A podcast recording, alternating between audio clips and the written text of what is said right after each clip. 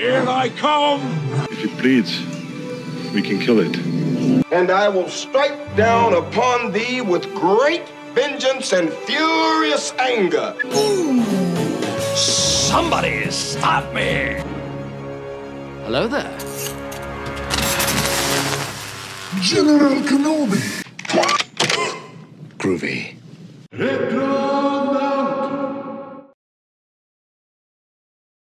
Pozdrav svima, evo nas natrag, mi smo Retronauti, podcast o pop kulturi minulih, ali i novih vremena. Ovo je Daniel, jesi li ti Daniel?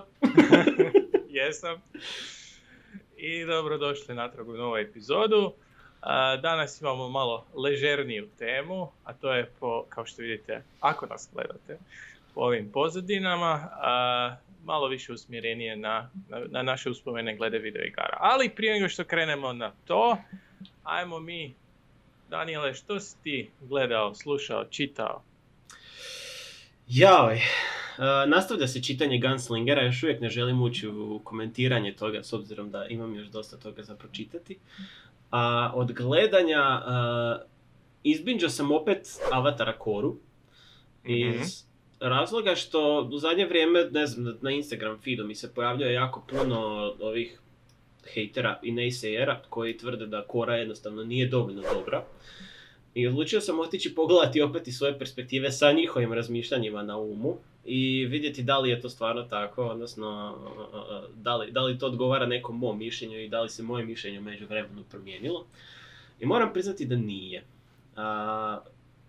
Stvar s korom koju, koju mnogi možda ne uzimaju u obzir je da imam osjećaj da nije napravljena za klince kao što je to bio Ang i, i dakle prvi, uh, odnosno The Last Airbender nego je više namijenjena ljudima koji su odrasli uz Anga i onda da se mogu poistovjetiti sa temama koji se postavljaju u kori s obzirom da se u kori radi o malo ozbiljnijim temama, malo egzistencijalne krize, PTSP i takve te stvari koje ipak treba malo dubine za svačanje u stvari što se to tamo događa i zašto su određene akcije takve kakve jesu i slično.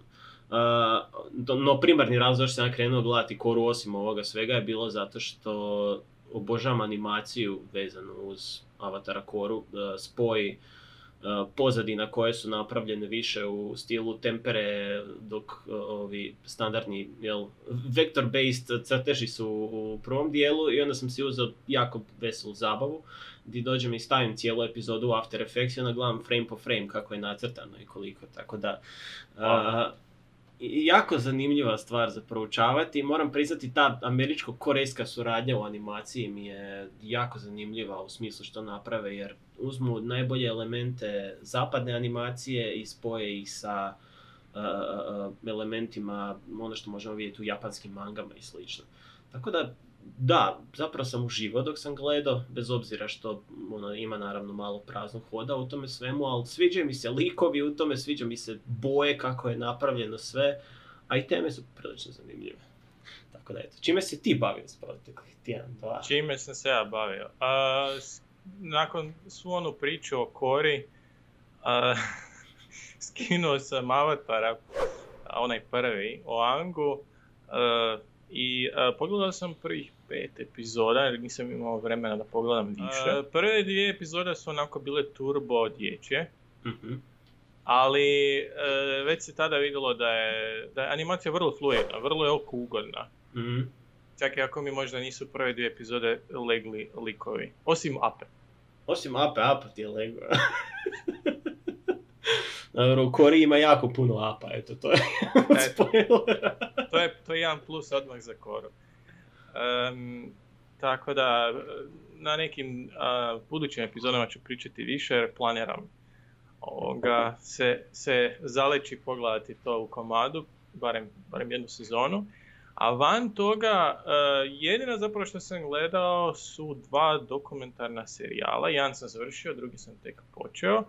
A, mislim da si gledao ti ovaj prvi o kojem ću pričati, a to je onaj o, o povijesti videoigara. Uh, high score na, Netflix. Netflixu. da. High Score, tako je, na Netflixu, e, gdje je e, pa na već prilično prepoznatljiv način, iako mislim da nije ista ekipa koja je radila The Toys That Made Us i The Movies That Made Us. E, što je možda dobro jer ta dva serijala o igračkama i o filmovima imaju malo iritantne voditelje. E, Dok e, u ovom serijalu ipak su dali ovoga manje više svu pozornost e, ljudima koji su intervjuirali i tako dalje, tako da nije, bilo ubacivanje iritantne. E, što je prilično ovoga zanimljiv dokumentarac, mislim da sam većinu stvari znao, neke nisam. Imate tamo povijesti Atarija, o um, famoznoj uh, propasti videoindustrije 80-ih, uh, onaj omraženoj igri i ti koje je zapravo uh, još i dobro ispalo s obzirom da su jednog čovjeka jednog jedinog. Čak i sad Da, da, ta primitivna vremena dali su mu koliko, 7-8 tjedana da napravi cijelu igru od početka do kraja. I on je napravio cijelu igru od početka do kraja. Igra koja je bila, koja je bila loša, ali je veći problem bio taj što su oni onda uh, Ja da to može ići tako da. da to može ići tako i otisnuli mil, doslovce e, stotine tisuća tih ketridža. Računali su da će prodati 2-3 miliona i naravno da nisu prodali. I, i sve se to onda svalilo na tog jadnika. Da, cijela priča, cijela priča o toj igri je baš depresivna poprilično. Od same, od same ideje njega, ona koji je smatrao da, ja to mogu napraviti, to će biti lagan zadatak i sve ostalo, do toga onak, kako je to sve ispalo na kraju, na šta to liči, ono, a, užas. Užas, da, nema, ja, stvarno mi je žao. Čovjek kaže, za, zamislite da se nađete u njegovoj poziciji. On je, on je još dobro ovoga, ja mislim, uh, um, ne prošao, ali napravio ono što se od njega traži.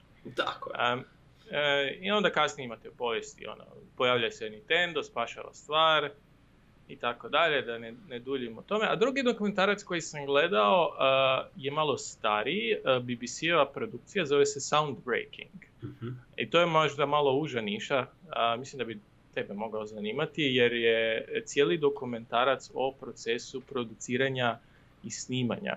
Aha. I a, u, u, u, ima tri sezone iz 2016. i ima jako zanimljive intervjue, jako zanimljive demonstracije. Em, stvari poput o- osoba poput Marka Knopflera, That's one of the that's the first chord I learned. The breakthrough really comes when you can get your thumb to play four beats to the bar on the bottom strings like this. And then your fingers are supposed to fit in with that. Which is a clever trick if you can do it. It's like learning to water ski. I'm up, I'm up, I'm down.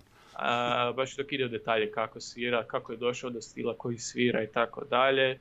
A, Ima baš jedna jako zanimljiva, možda dvo, minutna a, dionica gdje on demonstrira kako e- evoluirati u fingerpickingu ako svirate gitaru do te razine da možete, ajmo reći, lažirati fingerpicking. I u jednom trenutku više ne lažirate, nego zaista svirate fingerpicking. Aha. Znači ako možete, ako možete prevladati tu malu barijeru koju on demonstrira, kasnije je već lakše. A, onda dalje, mislim, dokumentarac je prepun, nije samo riječ o rock glazbi, ali ono, rock glazba je nešto što nas, recimo, ajmo, ajmo reći, generalno najviše zanima, ali ono, osobe Lindsey Buckingham, mislim da Annie Lennox, um, onda Elton John, ma, ono, legenda do legende. Tako da, Oh, dosta- Lindsay, dosta- Lin- Lindsay Buckingham, on isto ima zanimljiv fingerpicking style. I Mislim, Tako mislim, da, mislim da kreće kao i Knopfler sa pričama, ono u smislu... Uh, nisam ni znao drugačije, nego tako sam se naučio da kasnije više mi je bilo teško preći na trzalice i sve ostalo. I Ima, ima, ima uh, jedna od naj, najboljih njegovih izvedbi je pjesma Fleetwood Maca Big Love, uh, gdje on sam izvodi cijelu pjesmu i sam sebi daje i ritam i melodiju i još pjeva u isto vrijeme. I to je valjda nešto najfantastičnije što sam ja vidio u životu, tako da svakako, svakako preporučamo istražiti Lindsay Buckingham. Da, da, da. Njima, njima je nedavno umro neki član, zar ne? A, da, mislim da ovaj, e sad ubi me, klavijaturist ili basist, ja sad ne mogu sjetiti, Da, mislim da, da je basist u pitanju. Ovaj, Ali to je otprilike sve što sam ja ali to, je, ali to, je, to je član starog Fleetwood Maca. Da, da, prve postave. Prije Ono, ove prvih, onih prvih blues, blues uh, postava i svega ostalog, ono koje su... Prije Rumors drame. Uh, da, definitivno. Da, kad smo kod high score recimo, uh, i, i kojeg si gledao, meni je, mene je privuklo priča o izgradnji Sonika kao osobe. Ona, ona je stvarno bilo fantastično. Ona kao, idemo od dizajna samo životinje do svega ostalo. Ja, kasnije će se sve oklopiti nekako ono i to. No, da se mi vratimo na temu sada. Uh, Silvio, koje su tvoje prve gaming uspomene? E sad, ovdje na pozadini imam Red Alert 2 koje je možda meni i, ajmo reći u top 5 nostalni, nostalgičnih igara, ali nije moje najranije gaming uspomena, zato što ja nisam počeo gamati na PC-u. Uh, dok sam živio u Moskvi uh, za rođendan, koji je to bio? Sedmi ili osmi? Sedmi, tako je, prije nego što sam... Da, tamo dok sam krenuo prvi razred. Za sedmi rođendan sam bio dobio PlayStation 1 Tako da, e, i to sam imao onak velikog sivonju. Mhm. I imao sam s njim demo disk 1. E, Što je bilo na demo disku 1? Na demo disku 1 e, bio je demo za onaj Hercules, onaj, li- onu licenciranu igru po Disneyevom crtiću. Mhm. Taj jedan level sam igrao non stop jer mi je bilo prezabavno. Mislim, neki dan sam gledao recenziju te igre, čisto da se podsjetim kako izgleda. E, gameplay na stranu koji je već pomalo arhaičan, taj, taj cel shaded izgled stvarno dobro ostvari vizualno. Mhm. E, I na, što je još bilo na demo disku? E, bilo je demo za neki novi Ridge Racer, ja sam imao onaj prvi na Playstationu. E, bio je demo za neku japansku igru sa blokovima. E, ne, ne, nekakva japanska igra sa blokovima, neka logička igra gdje ste vi, nekakve su platforme su, kockaste 3D platforme i vi ste čovječuljak i e, potrebno je strateški dodirnuti uh, određene kocke koje se preklapaju prema čovječuljku kako bi se one otvorile i ne pregazile čovječuljka. Aha. A, mislim da je to za sedmogodišnjeg mene bilo malo prenapredno. A, I što još? Mislim da, I mislim da je bilo onako hrpa uh, trailera na njemu koliko se sjećam. Jer ja se sjećam, doduše moje prvo gaming iskustvo nije bilo na PlayStation, ali sjećam se da sam dobio demo disk sa svojim velikim sivonjem. Mislim da je to bilo za prvu priče, sad znam, to je treći razred osnovni ili tako nešto. I na njemu su bili Lara Croft 2, ako se ne Mhm. varam. Spyro, kao jel tada ikona PlayStationa u to vrijeme, i Crash Bandicoot. I Medieval, koji je do dana današnjeg mi je žao što nikad nisam uspio dalje igrati tu igru i preći ju. Iako bi mogao sada preko emulatora to krenuti, ali Medieval mi je bio zanimljiv iz razloga što naspram svih ostalih veselih šarenih igara, ono je bilo stvarno mračno i tumurno, jer ti si ulazi viteza kostura kojem jedno oko ispada konstantno, zubi nema pola i ide s mačem i štitom okolo, mlati, uh, uh, ne znam ni šta je, vrane neke ili tako nešto je bilo na prvom levelu. Tako da ovaj, da, to stoje moje sjećanje demo diska, tako da ne znam koji sam ja imao, dva ili tri ili tako nešto slično u pitanju. No moguće, mislim da su oni s vremenom ovoga stavljali sve manje zanimljive igre na te demo diskove, jer u samom početku su na demo diskovima bile baš one naj, naj, uh, najbolje, najpoznatije, naj, naj, ajmo reći, prepoznatljivije po, po Sony brandu igre, a kasnije su to sve bile dalje ono, third Mhm. party uh, developeri. A osim demo diska, uh, imao sam Ridge Racer prvi, uh, imao sam Crash 3 i to je igra koju sam vjerojatno najviše igrao. Crash Bandicoot Warped. Uh, igrao sam to non stop. Čak se sjećam da uh, dok smo se preselili u Hrvatsku, ja sam naravno ponio PlayStation sa sobom, u transportu mi se oštetila memory kartica i uh, ja bi svejedno ovoga uh, određeno vrijeme znao, ne znam, do trećeg, četvrtog dvorca doći bez memory kartice jer sam već toliko automatizmom Toliko unaprijed sve znao već ono da... da, da, da. E, tako da, e, nedavno me jako ugodno iznenadio onaj remake e, e, Crash trilogije na Mhm. Steamu. Ili ovisi na čemu igrate, mislim da je i na, na PS4. A, stvarno dobro odrađeno. Um, je, je, stvarno je. Vrlo je igriv. A, postigli su onaj efekt gdje igra izgleda e, onako kakva je meni bila u dok mi je bilo sedam, a to je ono, dok, sam imao sedam godina, meni, je, meni su PlayStation 1 grafike izgledale kao stvarni svijet. Ali a, dobro su modernizirali, ali su zadržali dih, duh a, kreša. Igrao sam a, prvi RPG ikad koji sam ja zaigrao u to vrijeme i to su bila moja vrata u engleski jezik, a to je bio Legend of Legaia a, RPG, a, koje onako nije, nije neki nije to neka turbo popularna franšiza, jer ja mislim čak da je po japanskim nekakvim RPG mjerkama čudna. Mhm. A, Zato što e, imala je vrlo neobičan hibrid a, em, mehaničkih borbi gdje em, nije bilo full turned based, nego je to bio spoj borilačke igre i RPG-a. Aha. Znači, e, bili su potezi, bilo je turn-based, međutim, ne birate u meniju napad, ne znam, fireball ili udarac šakom, nego unesete smjerove, tipa gore, dolje, lijevo, desno, skoči ovo, ono, kao koreografiju Aha. poteza koju lik mora izvesti. I ako on, i ako vi pogodite tu koreografiju, onda on ju zapamti kao potez. Aha. E, vrlo... Zvuči zanimljiv koncept u svakom slučaju. Da, vrlo je zanimljiv koncept, mislim da nije daleko otišao, jer čak i za PS1 RPG mjerke uh, fajtovi su bili jako dugački. Da, očito tako, u turn base pogotovo, uvijek, uvijek se oduži jako, jako borba. Ako znamo samo Heroes, koliko je jedna borba znala trajati. da. Još pogotovo ako tek učite engleski, ali to je, ali to je meni bio, ajmo reći, odskoč, daska za engleski, zato što e, u to vrijeme da, manje više sve igre su se jesu prodavale e, iz PAL regije, bili su na engleskom, ali za igru poput Crasha stvarno ne trebate znati engleski, ono, napipat ćete me, u meniju kad Istina. Isto stvari, da. Tako Kreće da. se od malih stvari, tako da onda ovaj, ali da, ako želiš RPG igrati, nažalost, moraš pratiti tekst i moraš pratiti sve ostalo, pa onda može biti. Što je s tobom? Koja je tvoj najranija uspomena na gaming?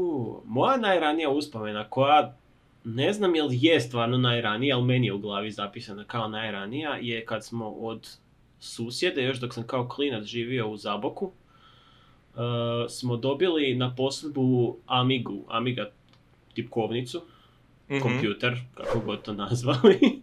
I navodno je u njemu bilo, imao sam kutiju sa nekih 40 disketa, od kojih sam ja uspio pronaći samo jednu igricu koja je zapravo funkcionirala ili koju sam ja znao pokrenuti kako treba. A to je bio Terminator 2 Judgment Day igrica, koja je Jel? onak full 2D. Aha, Full 2D, prvi level je, vi ste Terminatori i pucate protivnike koji trče na vas sa shotgunom, drugi level je vožnja motorom gdje vi kao John Connor izbjegavate to da vas jel, Terminator pokupi sa kamionom. I moram priznati, ja nikad nisam došao dalje od tog drugog levela jer nikad nisam shvatio uh, kuda se zapravo trebam kretati i sve ostalo. Ali to mi je jedna od prvih uspomena koje sam imao, dakle Terminator 2. Nakon toga su došle one tržnica verzije Super Nintendo konzola sa Super Marijom, tenkićima i ostalim stvarima. I onda tek puno kasnije bio zapravo prvi PlayStation koji sam dobio uh, uh, uh, tada dakle, oko prve pričesti i moram priznati da moje prvo iskustvo sa PlayStationom nije bilo dobro, dakle nisam imao čip, igrice su bile naravno 300 do 500 kuna, što baš i nije bilo svakome da si priušti. Tako da onda tek kasnije zapravo negdje oko petog, šestog razreda sam dobio drugi PlayStation koji je bio čipiran i koji je bio čudo jedno. Tada sam počeo otkrivati igrice. Uh, kako si ti imao Crash Bandicoota? Ja sam imao Tony Hawk Pro Skatera 2 i 3 O. i 4. to je onda, to je onda savršeno i gaming iskustvo, ali i slušalačko iskustvo, ti soundtrackovi su legendarni. O, Tony Hawk Pro Skater 2, mislim da svaku pjesmu znam na pamet. Od početka do kraja. Trojka je već onak malo bila drugačija po pitanju glazbenog ukusa. Ali ovaj, da, Tony Hawk Pro Skater 2, doveo sam do te razine da sam za svaki level imao određenu pjesmu s koju sam prelazio i onda sam po pjesmi točno znao mehanički šta radim u kojem trenu da bi u što kraćem vremenu zapravo prešao određeni level i a, došao do kraja i među ostalim, ne znam, Tekken je bio uvijek popularan, s obzirom imao sam dva joysticka pa sam mogao protiv svoje sestre igrati, što je bilo zabavno. S kim si najviše igrao da, da, da vidimo? Što što se može reći o osobi po Tekken liku s kojim je mainala? Au, ja sam imao dva maina cijelo vrijeme zapravo. Da? Ja sam igrao, ako sam htio trolati do maksimuma, to bi bio Yoshimitsu. I popneš se na Blade, naravno, i samo skakućeš Ali, okolo. zašto? Za trolanje s Yoshimicom treba znati igrati, za trolanje s Edijem ne treba. Dobro, trolanje se... Gle, Eddie je bio izbor lika ono kad tipa imate turnir i imaš jednog jednog čovjeka koji pobjeđuje apsolutno sve i onda ti uzmeš Edija sam da ga rastoriš, da ga srušiš trona. Sjedneš na joystick. Ali inače, dakle, osim Yoshimitsu-a, uh, Hvaorang je bio moj main. Sa Hvaorangom sam znao igrati i to ono nepobjeđen neko vrijeme, ono i stvarno sam obožavao tog lika, pogotovo ono ti pokriti s nogama, bacanje ljudi, kombo kad počneš od početka do kraja, nikad čovjek ne dotakne zemlju nakon toga, ono i to. Tebi? A, ja sam zapravo igrao najviše sa onom, kak se zvao onak, Sojo, Žu. Kako- Shao. kako- Shao, tako je. Koji je već kineski izgovor. I to sam, u početku sam to radio zato što je tog mog frenda izluđivalo, on je isto mainao Horanga. Mhm. I ja sam ga jedino mogao i pobijediti sa njom, zato što ti njeni stencovi su jako bili niski. Je bila jako sagnuta. Tako da je to bilo vječno rivalstvo između nas dvoje. Jer sam ga jedino mogao s njom pobijediti. A van njega, a, mislim da sam van njega sa Brianom. a, van nje, to jest da sam Mhm. ponajviše sa Brianom igrao, ali s njim nisam bio toliko, toliko vješt. U, ja sam kasnije u ovim PlayStation 2 nastavcima shvatio vrijednosti Gina i, i Heihachiya. S obzirom da su oni stvarno u tim nastavcima su bili nepobjedivi stvarno, te, te kombinacije koje si mogu odrađivati. Da, mislim, bile. mislim da su njima ti nekakvi osnovni staci puno veći, jer dok te ova, ova kineskinja malo šamari, uzme ti, ne znam, 2% HP, a ovaj dok te rokne s običnim napadom, ne kombom, samo obični kroše, uzme ti ovoliko, tako da. A, kad smo se već dotakli high score i slično, ima jedna epizoda o Mortal Kombatu. Jesi igrao Mortal Kombat možda? A, nisam ga imao, ali uh, friend je imao Mortal Kombat Trilogy na PS1, Mhm. I to smo za rođendane obavezno igrali. I to, i to se sjećam, a, ja nisam imao multitap, ali jedan friend u susjedstvu imao multitap, pa smo spajali po dvije leke. Pa je onda po osam ljudi igralo. Aha, cool. Ne, mi smo, jedino ovaj smo imali na kompjuteru verziju. To je po četiri, ne osam. Gle, neko, bila, je, bila je opcija da spojiš i osam ljudi. Da imaš dva multitapa u svakome i onda da imaš osam ljudi. Aha, To su ja ljudi ne znam da li za FIFA. igra podržava. Da. Ne, nije definitivno. To je za FIFA valjda bilo tako nešto Aha. slično. A, da, za Mortal Kombat mi smo to igrali većinom na rođendanima, jer ta, samo tada je bilo zanimljivo zapravo za igrati, jer mi smo to na kompjuterima imali većinom. Moram priznati, onak to je jedna od prvih igara sa gorom na najvećoj razini, ona gdje je stvarno bilo ono, što se ovdje događa. Ali sam naučio zavoliti, pogotovo ovi kasni Mortal Kombat 10 i 11 kada su izašli, to su bile posebne verzije ovo na kompjuterima što je bilo i kasnije na PlayStation 4 i a, do, do koje su oni razine to doveli zapravo je Taj, meni je Mortal Kombat uvijek bio uh, privlačan iz tih dizajnerskih pogleda. Uvijek je sve izgledalo jako mračno, uh, jako otkačeno, a- ali je zapravo vrlo tehnički zahtjevna igra. Ne u smislu uh, računalno, već za igrati je nije, nije toliko jednostavna kao Tekken. Tekken je vrlo arkadna igra. mm, I do, relativno je lako izvesti kompove. U, u Mortal Kombatu već i ne. Mortal Kombat je gotovo kao da, da igram Street Fighter, koji je po meni onak stvarno najteži. Moram priznati Street Fighter nikad nisam uspio ovladati do kraja. Ni ja. Ono. Ni ja. D- Dvojku, sam, dvojku sam naučio još dok neke mjere, ali kad sam već prešao na tamo, šta je ono bila četvorka, petica, ja nisam kušao šta se tamo događa. Pokušao sam odigrati par online mečeva, ljudi su me razbili u 3,5 sekunde, ono, jednostavno, nije, nije bilo zanimljivo. Ne, ja sam jedva prošao kampanju i, i sa Gailom i to je bilo onak, a, a glazba je odlična. Da, glazba je... Street Fighteru je fenomenalna. E, mislim da je čak u trojici ili u četvorci. Mislim da ista stvar sa, sa to, Capcom. E, oni imaju milijun reizdanja, nadopuna iste igre, ali u jednom od tih reizdanja, sad se ne sjećam da li je bila trojka ili četvorka, e, cijeli soundtrack je bio neslužben, u smislu da ako ste upoznati sa stranicom OCR Remix, jesi kad ti bio na toj Mhm. stranici? OCR Remix je najveća stranica za kavere i remikseve uh, pjesama iz videoigara.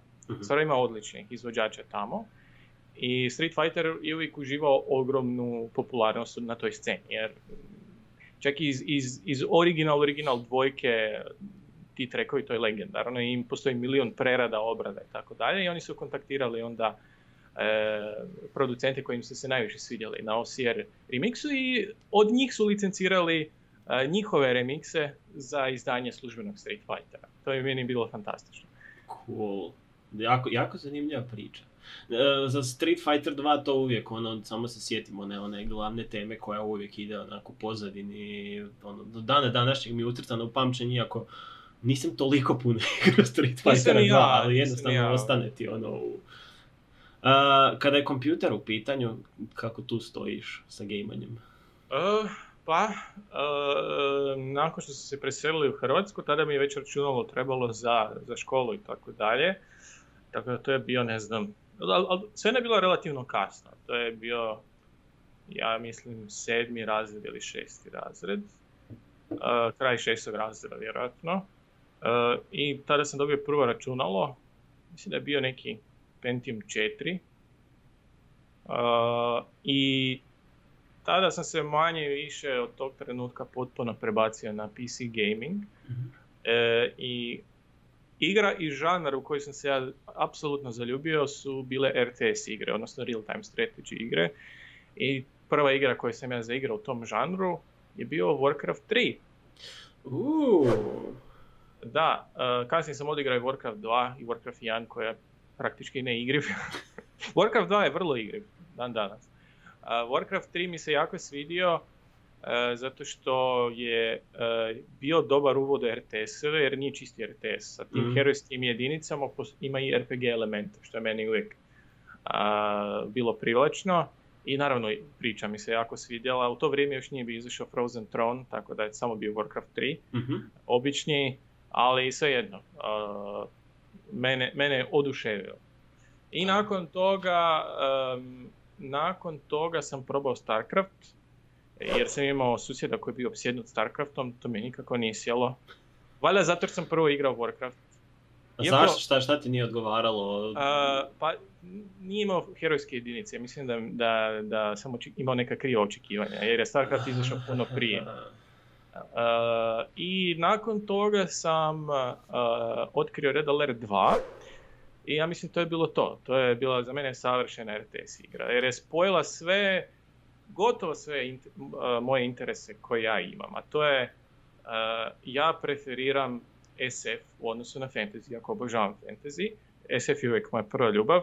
Druga stvar, alternativna povijest. To je jedna nekakva grana SF-a koju ja isto obožavam. A, treća stvar imala je vrlo šašave FMV-ove, full motion video klipove. Znači filmiće je imala, Mhm. Is it done, Yuri? No, Comrade Premier. It has only begun. koji su pratile tu priču. Dakle, nije bilo samo stvar uh, audio naracije i tako dalje i tekstova, već su to bili stvarni glumci, to je i vrlo cheesy gluma i tako dalje, ali, ali imala taj šarm. Mhm. imala, je, imala je taj šarm 90-ih koji je meni baš sjeo.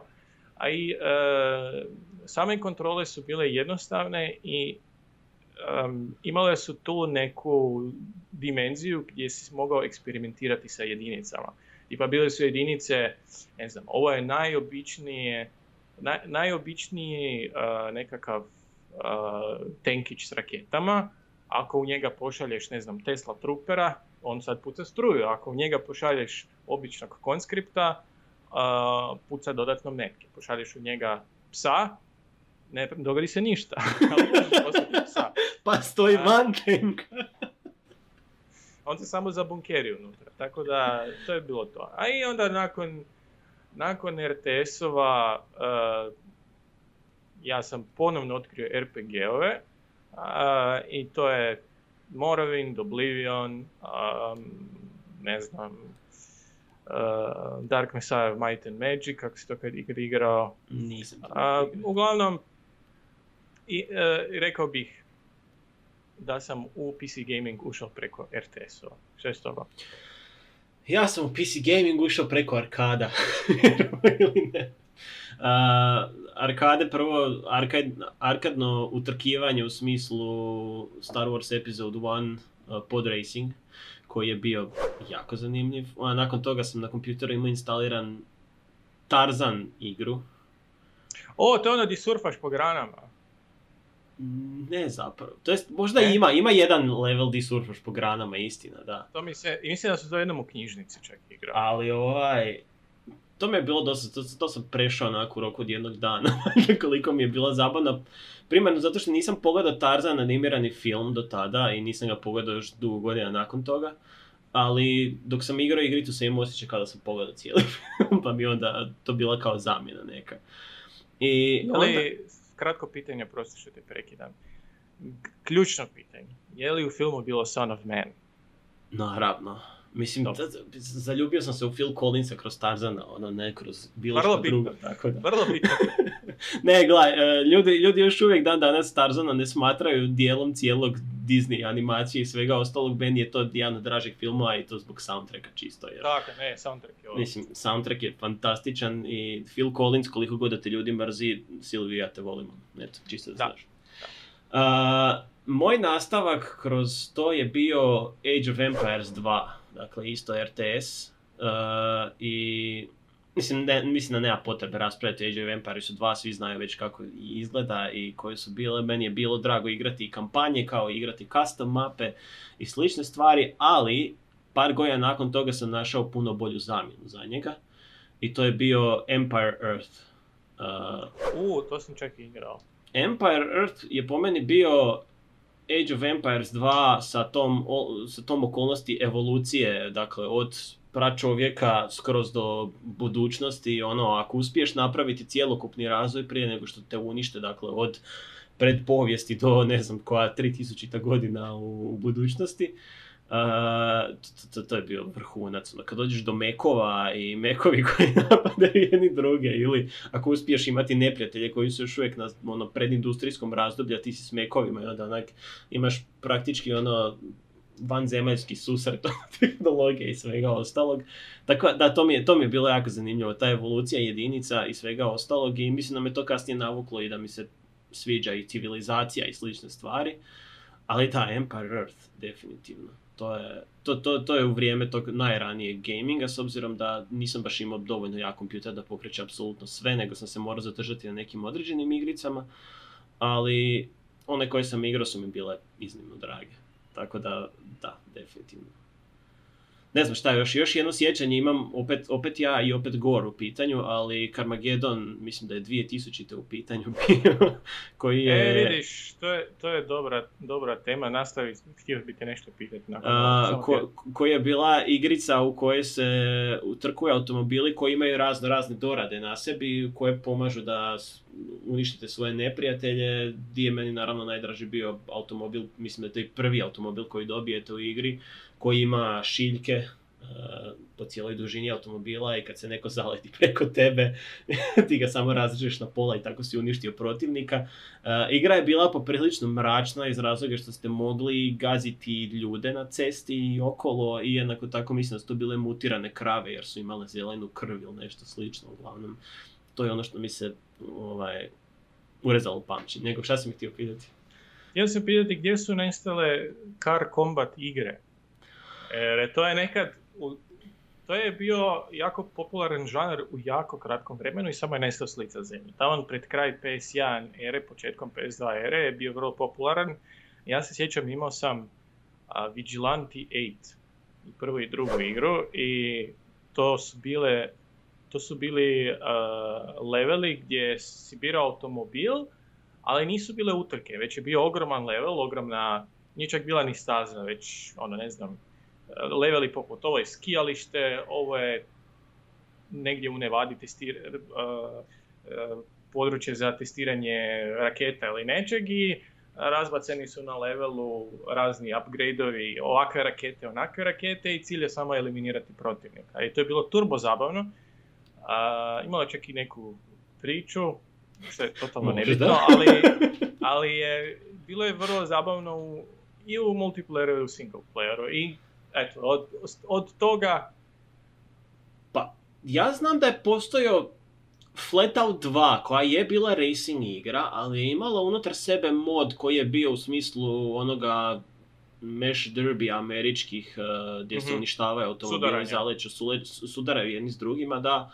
I čak što više imala je neki carnival mode, si imao kao igre koje su standardne na ovim, jel, ringišpilima i šta ja znam šta ono, da moraš se zaletiti i pogoditi rupu ili takve neke stvari. Tako da to je nastavljalo živjeti, ali da, u zadnjih nekoliko godina jednostavno taj, taj cijeli žanr kao da je nestao. Mislim, žanr živi realno, ali živi unutar racing igara, dakle nema samo uništavanja, živi unutar eto, Crash Team Racinga koji je domio remake unutar Mario Karta i sličnih stvari, tako da... E vidiš, možda je to stvar čisto kao i, i sa RTS-ovima. RTS-ovi su isto izašli iz mode i, i na, na određeni način oni žive u MOBA igrama, jer su nastali iz... To jest, to jest MOBA igre su nastale kao... e, Pa Warcraft mo- 3 mod- je, Warcraft 3 je specifičan, ja mislim, bio krivac u tome svemu, jer iz Warcrafta 3 u konačnici su proizašli i Dota, kasnije WoW, ono, ne, ne WoW, nego League of Legends, kojeg sam žrtva, priznajem. I, uh, I onda jednostavno to je evoluiralo do toga da jednostavno više nikom nije stalo do toga da uh, cijelu vojsku kontroliraju, nego je dovoljno da imaju jednog heroja koji kontroliraju i, na, i u njega ugrađuju svoj identitet i način na koji će napadati i slično. Evo, ja mislim da je dosta za prvu epizodu, o gamingu ćemo još uvijek uh, pričati i bit će dodatnih tema. Samo za kraj jedna stvar. Reci. Da te ovako na prepad. Top 5 igara ikad. Puh, puno tražiš. Uh, Heroes 4. Ovo će biti Četiri, ne? Ovo će biti Heroes 4, to će biti kontroverza. Uh, Najnebalansiranija Heroes igra. Kotor 2. Uh, Tony Hawk Pro Skater 2, ću reći, čisto zbog glazbe. Civilizacija 5 i League of Legends. Riot. Sponzorirajte me. Meni ovako iz glave prva igra najdra... mislim da je već prošlo dovoljno vremena da mogu reći da iako je igra novijeg datuma da je moja najdraža igra svih vremena, to je Stardew Valley, da, ne smijem se, ozbiljan sam. A, Dobro, u Stardew redu si, Valley- imamo farmera u sebi. To... Stardew Valley, to, je, to, je, to nije igra, to je terapija. E, u jednom kontrastu, ali nije namjerno, Silent Hill 2, Dobro, tamo farmaš druge, druge stvari. iz, iz, iz igre koja je terapija u igru za koju ti treba terapija. A, nakon toga Warcraft 3, a, pa nakon toga a, Final Fantasy 9 i a, Red Alert 2. Cool, zanimljivo.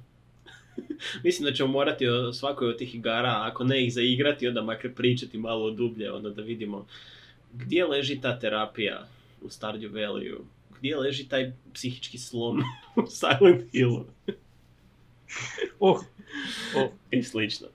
Da, ali eto, toliko o našim gaming uspomenama za sad. E, mi, vas, e, mi vam se zahvaljujemo na, na tome što nas gledate i slušate. E, isto tako vas molimo da se pretplatite ako nas gledate na YouTube, da stisnete like i, I- komentirajte. I ako imate prijedloga što bi htjeli možda vidjeti nas kako igramo ili o čem bi htjeli da pričamo, slobodno Tako je. recite, komentirajte, mi ćemo se potruditi da to bude ostvareno. Tako je. Do Pozdrav! slušanja. Pozdrav.